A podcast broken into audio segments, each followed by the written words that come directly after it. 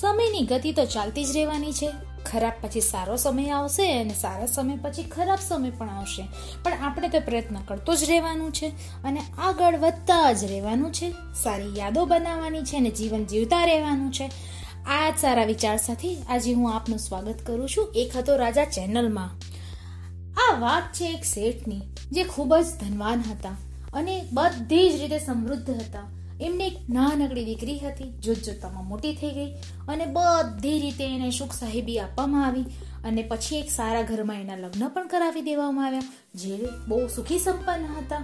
અને પછી દિવસો જતા રહ્યા અને કાર્ડનું તો તમે જાણો જ છો ને, સારા પછી ખરાબ અને ખરાબ પછી સારો. એનો પણ એક સમય આવ્યો કે જે પ્રારબ્ધ ભોગવવાનું હતું.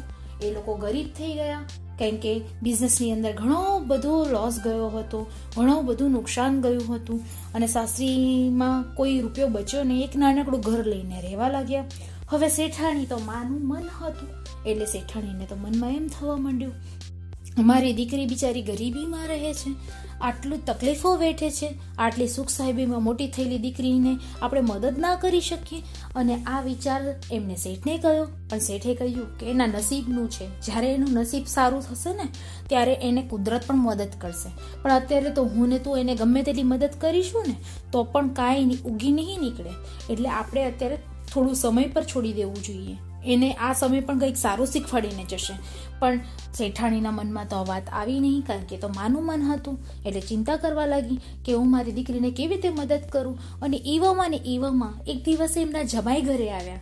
અને શેઠાણીને થયું કે લાવને, હું મારા જમાઈને ખોટું ના લાગે એ રીતે હું એમને મદદ કરું. એટલે એમને મોતીચૂરના લાડુ બનાવડાયા અને એક બોક્સની અંદર પેક કર્યા. પણ એ લાડુની અંદર, એક એક લાડુની અંદર એક એક સોનાની અશરફી મૂકી દીધી. જેથી કરીને એમને મદદ કરી શકે અને પછી તો એ જમાઈ બોક્સને લઈને જતા હતા. પણ જમાઈના મનમાં એમ થયું કે હવે હું આ લાડુનું કરું છું.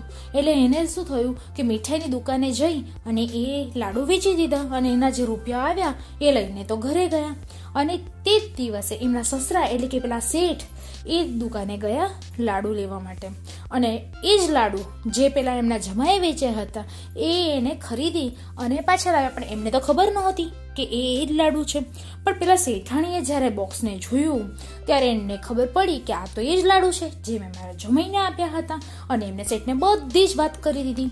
ત્યારે શેઠે કહ્યું કે મેં તને કહ્યું હતું કે જ્યારે એના નસીબનું હશે ને, તો કુદરત પણ એને મદદ કરશે. પણ આ જોયું, આ એના નસીબનું ન હતું. એટલે મિત્રો, આવું આપણી સાથે પણ થાય છે. કે જે સમય અત્યારે ચાલી રહ્યો છે, એ સારો હશે તો કાલે ખરાબ પણ આવશે. અને જો ખરાબ હશે તો સારો પણ આવશે.